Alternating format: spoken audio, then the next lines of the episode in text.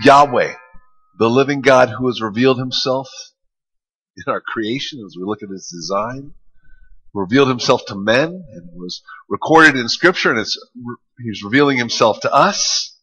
He's revealed himself in the person of our Lord Jesus Christ.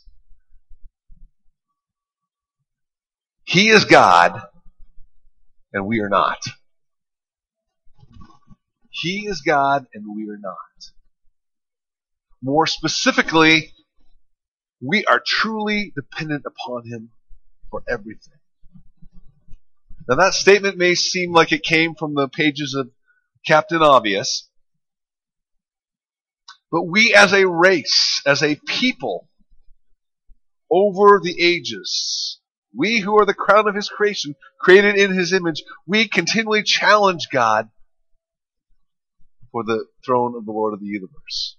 It started in the garden, Genesis 3, where the woman and the man had the fruit of the knowledge of good and evil in their hand. And they ate it because they saw that it would make them wise. It would make them like God, knowing good from evil. Go along the narrative of the Scripture, and then we get to Genesis 11, where men and women decide to build a mighty tower in the plain of Shinar, trying to reach to the heavens so that we can reach God and make a name for ourselves. And God could use their languages and again show them that he was God and they are not. We get to the book of Judges. This phrase is repeated many times. That everyone did what was right in their own eyes, basically making ourselves the authority rather than God. And then in Daniel we read of a king, a mighty king named Nebuchadnezzar, chapter 4, who God has used to chastise his people. He is the king, the superpower of the time, and he is warned by Daniel, the servant, saying, "This is all given to you by God. Don't fall into the trap of saying, I did this." And a few months later, exactly that happens. He looks out over his kingdom and he says, "Have I not done this by my own mighty arm?" And in that moment, God strikes him with insanity for 7 years until he finally comes to his senses and gives glory to God. And even if we acknowledge that we are dependent, there's always the temptation to think that somehow we bring something to the table. What we just sang about our salvation. Jesus paid it all. It says something different. But Paul is addressing this deception, this tendency in our humanity in the church at Corinth. And through a combination of their God-given gifts and buying into the human pride of their own society, they have created delusions about themselves, and it's created divisions among themselves. And they're operating in a manner that is contrary to their calling, that is to be set aside or sanctified for Christ. And we're going to see how Paul reminds them what seems like foolishness in the world's eyes. God wants to display his power in what seems even foolish. So let me pray for us. And if you want to open up your Bibles, we'll be in 1 Corinthians chapter 1 today into chapter 2. We'll look what God has for us in his word. So indeed, you are God alone, our Heavenly Father, and Jesus, God who came and put on flesh, God the Holy Spirit, opens our eyes. Lord, a unity that we don't fully understand, and yet we glorify you.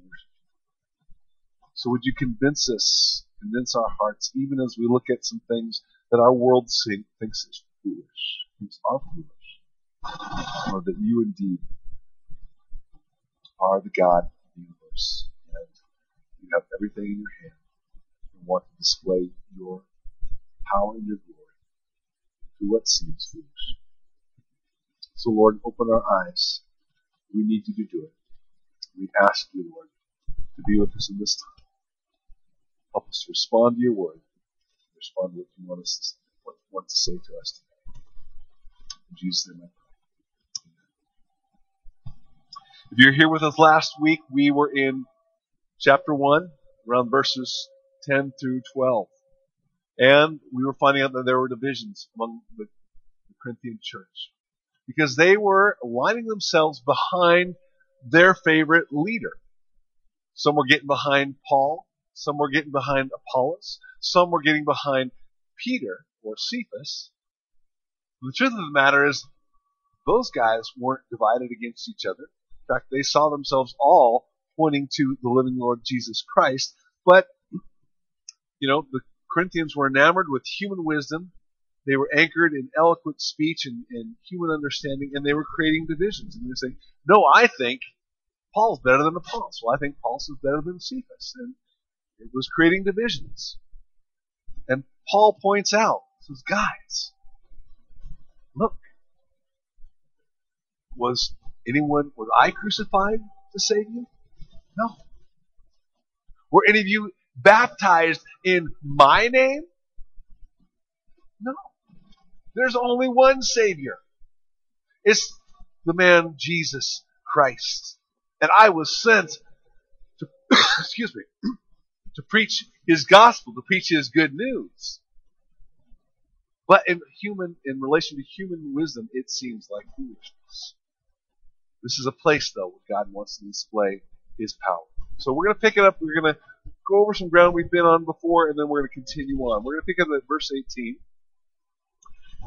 And Paul says, for the message of the cross is foolishness to those who are perishing, but to us who are being saved, it is the power of God.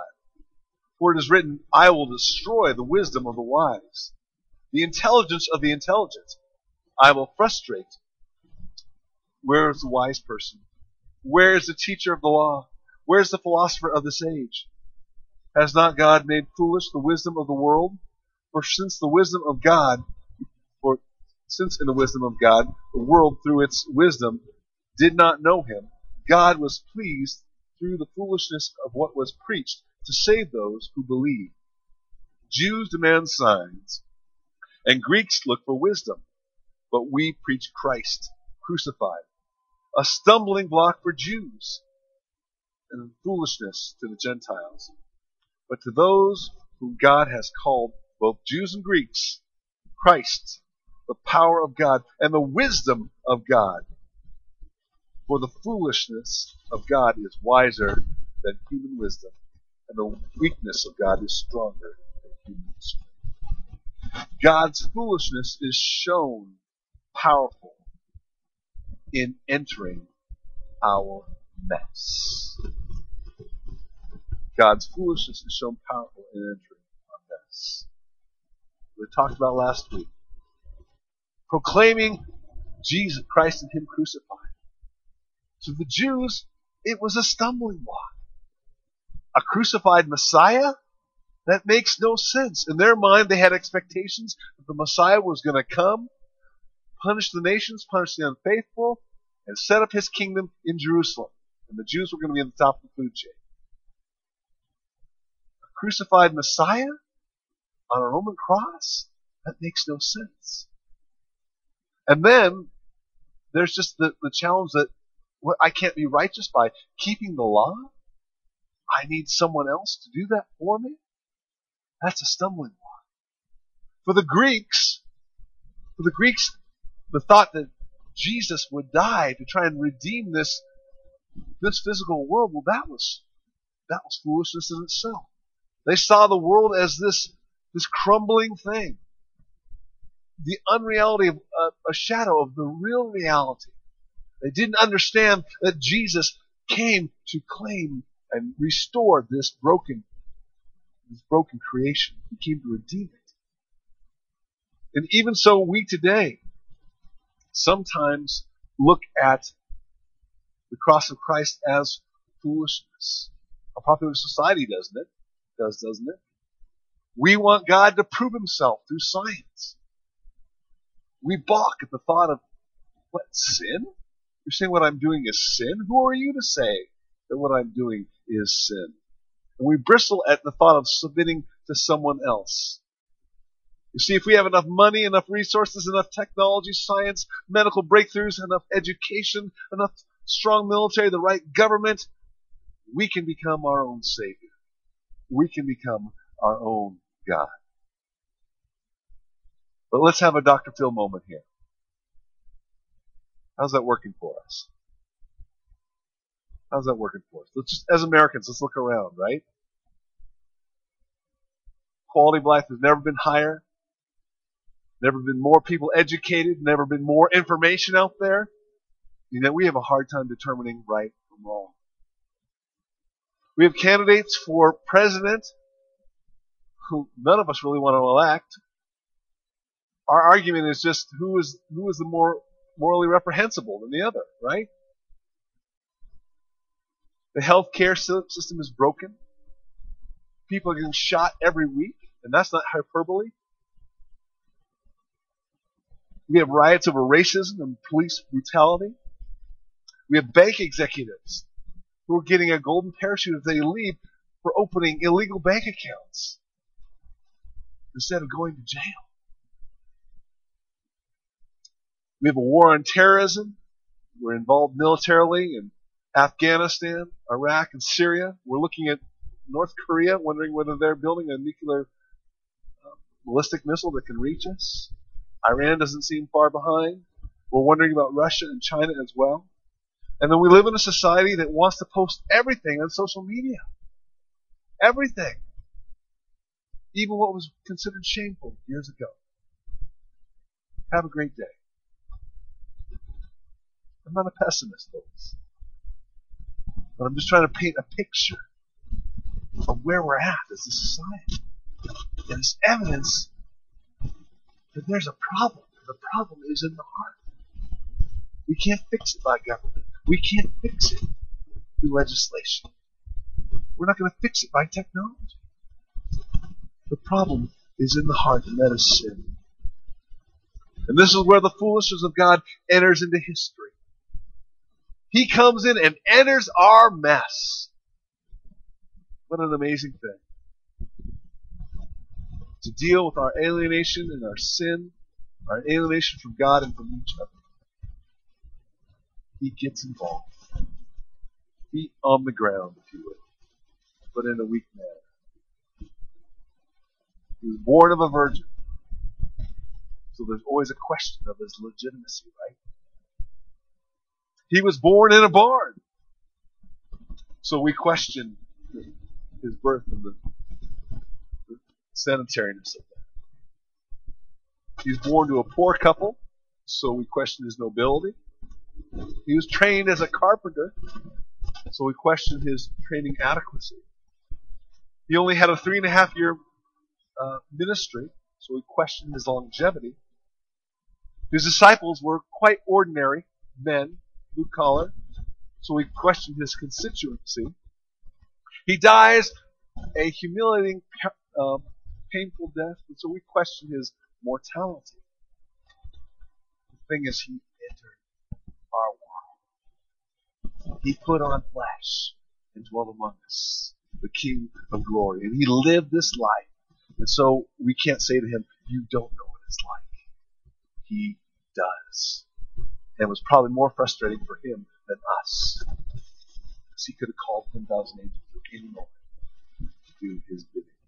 But he didn't. He lived in perfect obedience to the Father. He willingly died to pay a debt we couldn't. He rose from the dead to conquer a foe that we couldn't.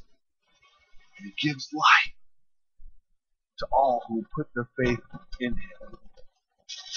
You might have right relationship, right standing. You might be reconciled to a holy God, giving you eternal life and transformation. He is transformed. The world may say it's foolishness. It may still say it's foolish. But I want to say that nothing has had a greater impact on humankind than Jesus, the God-man entering history. If you don't believe me, I'd love to recommend a book called Who Is This Man? By John Ortberg. It talks about how his entering history has changed how we treat women, how we treat children, how we treat the down and out. It's had an impact on art, music, science. The hospital came about because of followers of Jesus Christ. The Mayo Clinic here is here because of the impact of Jesus lives. He has changed history. It's God at work in hearts. It's the power of God, His foolishness, that shows Himself powerful. Well, number two, God's foolishness is shown powerful in those whom He saves. Pick it up at verse 26. Brothers, think of what you were when you were called. Not many of you were wise by human standards. Not many were influential.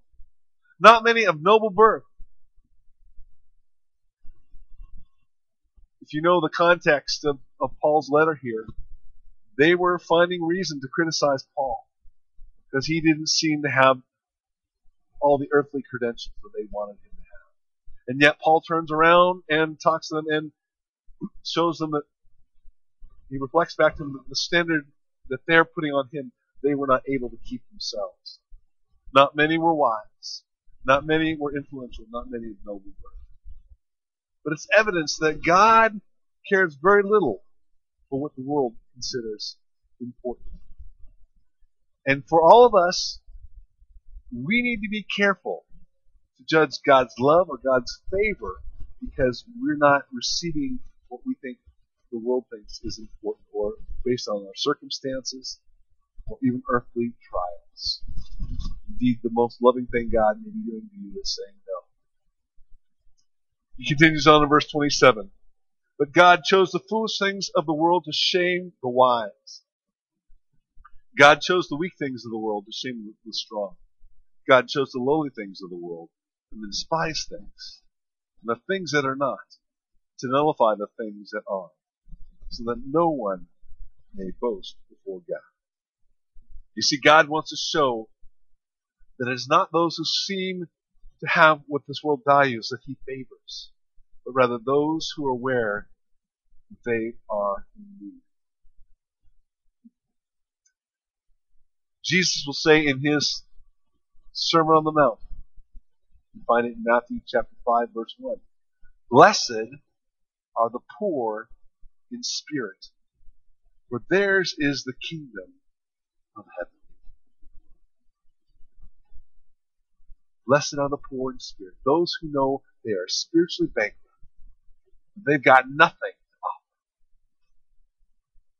except their need for God to meet them. Theirs is the kingdom of heaven. If you know that, if you know your need, it's how God wants to meet you and show His power. We've got brothers and sisters in Haiti right now who, according to this world, don't have a lot, right? But you know what? If they have Jesus, they have more than Bill Gates has right now. They've got more than whoever we would consider having their act together. So one may be well educated and intelligent, but your education and your intelligence cannot save you. You may be well connected with important people, but your connections will not save you. You may have great financial and family resources, but those money and resources will not save you. You may be very devout and very religious, but unless that religion is connected and connected to a faith, what Jesus can do, what Jesus has done, then you cannot be saved. During Jesus' earthly ministry, He hung out with people that were questionable. The sinners, the tax collectors, the prostitutes. But they were willing to listen to Him because they knew they had a need. And even the religious people who came around and followed Jesus, they're questioning, why are you hanging out with those folks? And Jesus said, look, they're ahead of you in heading toward the kingdom of heaven because they've responded. And you're sitting there wondering, do I really need you, Jesus? Do I really need to repent and respond to the kingdom of heaven. Jesus chooses the least likely, but those who know they need him. Few of you may know Bob Mamkaka. He's an African gentleman who usually sits over here. No offense, lefties. But Bob has an amazing testimony, and if you don't know him, I'd encourage you to spend some time. But a young Bob Mamkaka, when he was a college student, God called him to preach the gospel. Going into this shanty town where the government soldiers were even afraid to go. And he started preaching the gospel, and all of a sudden, people were responding, including the bad guys, the thugs, the gangsters. There was a guy named Shaman there. That was his street name. And he was the guy who was in charge of making, liquor and prostitution and selling drugs there. And Jesus, this is a guy that we think is a bad man, a menace to society. And God reaches down into this man's heart and changes him. He makes him his servant. All of a sudden, that stuff stops happening in that community. And there's a point where the government wants to stop Bob from preaching the gospel. And this Shaman guy shows up and says, "Hey, you know who I am. I've been in and out of your jails. And your government soldiers and your police are afraid to come into my neighborhood. This is what has happened. This is what has happened to me. Bootleg liquor has stopped, being sold. Drugs have stopped being sold. Prostitution has stopped happening. You want to stop the gospel here? You want these things to continue? Is that what you want?" And all of a sudden, the government officials came together and said, "Let's talk." God reaches and saves the least likely. That's where he wants to display his power, reaching somebody who seems unreachable or foolish. But it's God who does this. Verse 30, "It is because of him that you are in Christ Jesus, who has become for us wisdom from God. That is our righteousness, holiness, and redemption. Therefore, as it is written, let the one who boasts, boast in the Lord." Now, maybe you're sitting here and kind of go, "That sounds good, Pastor. I really want to respond to Jesus, but I've gone too far. You don't know what I've done." And I don't. But Jesus does. And you can't go too far with him. Because he was God who sacrificed him. And his atonement is eternal. But don't be saying, "I'm going to wait till I get my act together or till I become a better person to follow him, put my faith in him." Because he's the change agent. He is the one who comes in and changes you. To clean yourself up before you respond to him is like taking a shower before you take a bath. He is the one who wants to come in and change you, to save you. And it's one of the wisest things you can do is to place your faith in him. He is the wisdom of God. And in placing your faith in him, you may not end up being smarter at the end of the day, as far as human intelligence is concerned, but it gives you his righteousness, his holiness. It makes you a child of God, and he starts his transforming process. You are wise because you are allowing the power of God to come and work in you.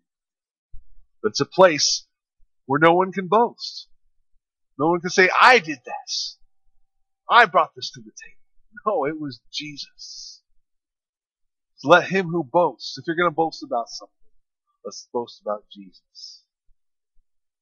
That's why we sing the songs we sing. That's why we worship him and make much of him in our services. Number 3, God's foolishness is shown powerful in those he uses. Here we're in chapter 2 now, verse 1. "And so it was with me, brothers. When I came to you, I did not come with eloquence or human wisdom. I proclaimed to you the testimony about God. For I resolved to know nothing while I was with you except Christ Jesus and Him crucified. I came to you in weakness, with great fear and trembling. My message and my preaching were not with wise and persuasive words, but with the demonstration of the Spirit's power, so that your faith might not rest in human wisdom, but on God's power. This is basically, folks, the gospel that you responded to. It didn't come with me making an eloquent presentation, having well thought out arguments. I didn't even have a PowerPoint. That's in the Greek, but you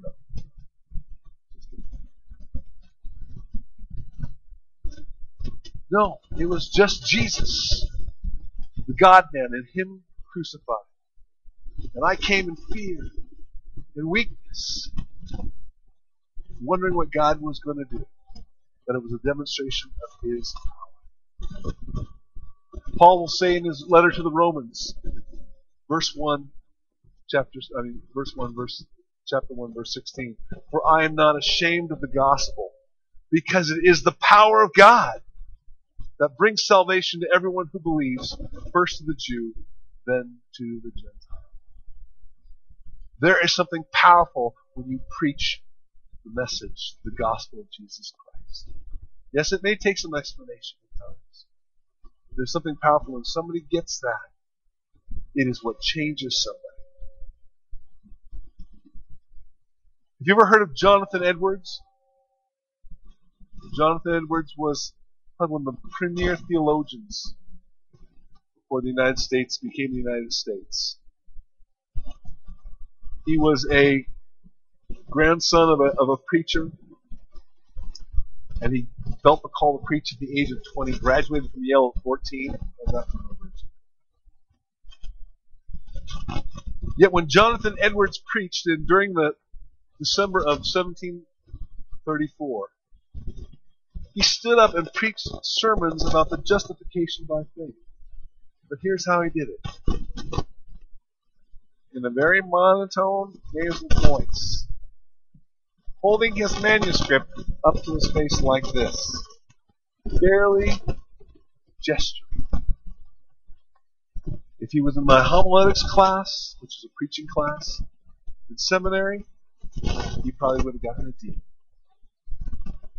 And yet God used that preaching time in the small congregation, only about 30 folks, for 6 people to come to Jesus.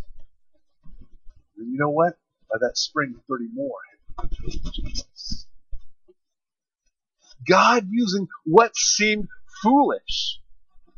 I mean, his sermons are powerful. You can read them. His delivery was in human weakness. But it didn't matter. It's the Spirit of God who used Jonathan Edwards to save us. I'm going to tell you about how I see myself and my own gifting. I do not believe I have the gift of evangelism, and yet God still calls me to do the work of an evangelist. And there are many times when I've preached, and I am giving out a gospel invitation. I don't know what God is doing. But there have been a few times when people have come to me and said, "You know what, when you gave that invitation, I put my faith in Jesus." And I said, "Really?" Because I had no idea, and I felt weak, I felt foolish. Yet God used that. And I want to encourage you. You may feel weak and foolish as you're telling people about Jesus. He wants to use you. It's a great place to be. I mean, think about it. We went through the whole, story of the Acts. God is using all these unlikely people. I mean, Peter is a fisherman, for crying out loud. He spent 3 years with Jesus. Jesus dies, goes to heaven. "Hey, I'm turning it over to you, Peter and the boys." It is a story of weakness that is infused by the power of God to spread the gospel through Jerusalem, Judea, Samaria, to the ends of the earth. God's foolishness is so powerful in those who use us. So perhaps you're thinking, I know God might be encouraging me to take these steps, but I do feel foolish. I do feel underqualified. I do feel untrained. That might be so. But I know a God who wants to use you. Our faith is not ourselves. It's about God who wants to use us. Number 4, God's foolishness is shown powerful in its revelation. Verse 6. We do, however, speak a message of wisdom among the mature, but not the wisdom of this age, the rulers of this age, who are coming to nothing. No. We declare God's wisdom, a mystery that has been hidden, and that God destined for our glory for time. None of the rulers of this age understood it, for if they had, they would not have crucified the Lord of glory. However, it is written, no eye has seen, no ear has heard, no mind has conceived what God has prepared for those who love Him. These are the things. These are the things that God has revealed by us. See, God's wisdom is not information. It is a person. The person of the Lord Jesus Christ. And it was a mystery that was hidden, as it says in verse 7. But it was God's plan all along. And it is for those of us who believe we are destined for glory. But it is not apprehended by human wisdom. Think of this. The learned and the powerful had Jesus in their very presence, and yet they could not discern that He was the Christ, that He was the Son of God. They couldn't apprehend it. They couldn't apprehend it with their human wisdom. And yet, I want to say even that fact was God's wisdom at work. You see, if they had recognized that Jesus was the Messiah, that He was God incarnate, they wouldn't have crucified Him, right? They might have worshipped Him, fallen down, which was probably the right response, but there would be no payment for our sin. There would only eventually be judgment. So God, in His wisdom and His kindness, cloaked Jesus' identity, the wisdom of man. And there's so many today who don't recognize who Jesus is.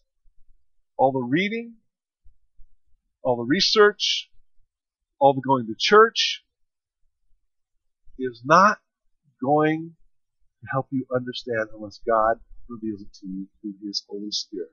He has to do it. That's what verse 10 says. These things God has revealed to us by His Spirit. When He does that, He reveals the truth about who you are in the sight of a holy God and who He is as our only Savior. This is about being born again. It's about wisdom. It is about wisdom from above that only comes by the power of God through His Holy Spirit. If you have put your faith in Jesus Christ, whether you realize that or not, it's because God opened your eyes through His Holy Spirit. And if you've not yet put your faith in Jesus Christ, you need Him to do that. You need Him to open your eyes. What's interesting is that God in His mercy does it sometimes even when we're not looking. But on the other hand, He does honor those who are honestly seeking Him. Jeremiah 29:13 says, when you seek, you will seek me and find me when you seek me with your whole heart. If you're seeking Him with your whole heart, I'm going to tell you, God will open your eyes. He will honor that because He honors His words. And for those of us who have responded to the gospel, to Jesus, there is a promise here. Verse 9. No eye has seen, no ear has heard, no mind has conceived what God has prepared for those who love Him. But again, it's a promise that's only found in what is perceived as the foolishness of God. So as we walk away from this passage, Here's what I want you to take home. That God is pleased to show his power in foolishness. The foolishness of his gospel. The foolishness of those who he chooses to use. The foolishness of even what he calls us to do at times. I want to end with this last story. There was a young woman named Gladys Aylward who was born in 1902. She's not young anymore. But Gladys was born to a working class family and quickly realized that at the age of 14 she was probably destined for a life of servitude as a parlor maid, a house servant, basically. And yet God got a hold of Alice, and she sensed that God was calling her to serve in China. So Gladys saved all of her money and was taking classes at the China Inland Mission. And yet they determined that she was academically inadequate to go. She didn't know what she was going to do, and yet God was calling her, putting a burden on her to go to China. So she makes contact with a missionary widow named Jeannie Lawson in China. And they start corresponding, and she says, look, if you can get out here, I'll bring you on as my partner. So Gladys, again, saves all her money, doesn't have enough to take a ship there. So she takes the Trans-Siberian Railroad across all of Russia, gets over there, catches a boat from there, from Japan to China, finds Mrs. Lawson, and finds out what her job is to help run an inn for Mueller's. Wasn't what she thought. And indeed, people really didn't respond to her because she's European. But when they brought in the Mueller's at night, she got to share the gospel of Jesus Christ to these Muellers. And over time, the gospel started spreading along those Muelling trails. And over time, God raised her to a place of favor with the governor of Banchuria at the time. Basically, she was a foot inspector. She'd go into houses and inspect whether Chinese girls had their feet wrapped up, because that was a thing to do for families of nobility, that the girls would have very tiny feet. They were soon discovering that was really having a problem with how they're walking. And so God used her to give her influence then. But ultimately, God brought to her a group of orphans, starting with one that escalated to 100. And by 1938, I believe it is, actually it's 1940, the Japanese are coming in to invade China. And so she leads this group of 100 orphans into the mountains for about 12 days, day and night, and they get to the Yellow River. And the Yellow River has been closed off because of the military conflict upriver. And they're praying, we have no way to get across this river. And so 100 children who've been influenced by Gladys Aylward drop to their knees and pray, Lord, we need a boat. And soon afterward, they boated down the river, completely empty. That's just part of her story. She had a huge impact on China. And if you want to read about her, it's about a book called The Small Woman.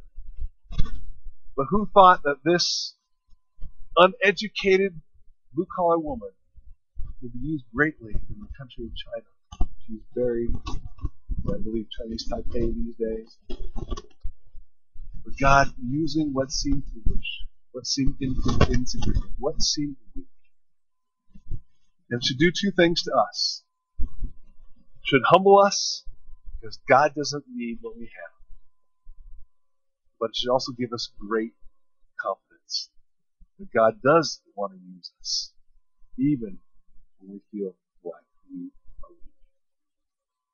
That is a very encouraging thing. Let me pray for us, and Brian, would you and the worship team come and close us in worship? Indeed, Lord, we are humbled by your word, that you use the foolish things to shame the wise of this world. use the weak things to shame the powerful. And indeed, you can use all those things for your glory. But Lord, we are grateful that you have chosen us.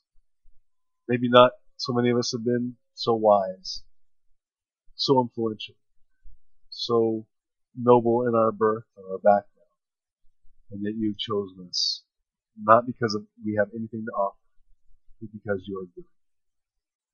And Lord, I pray for that person right now who wants to respond to you.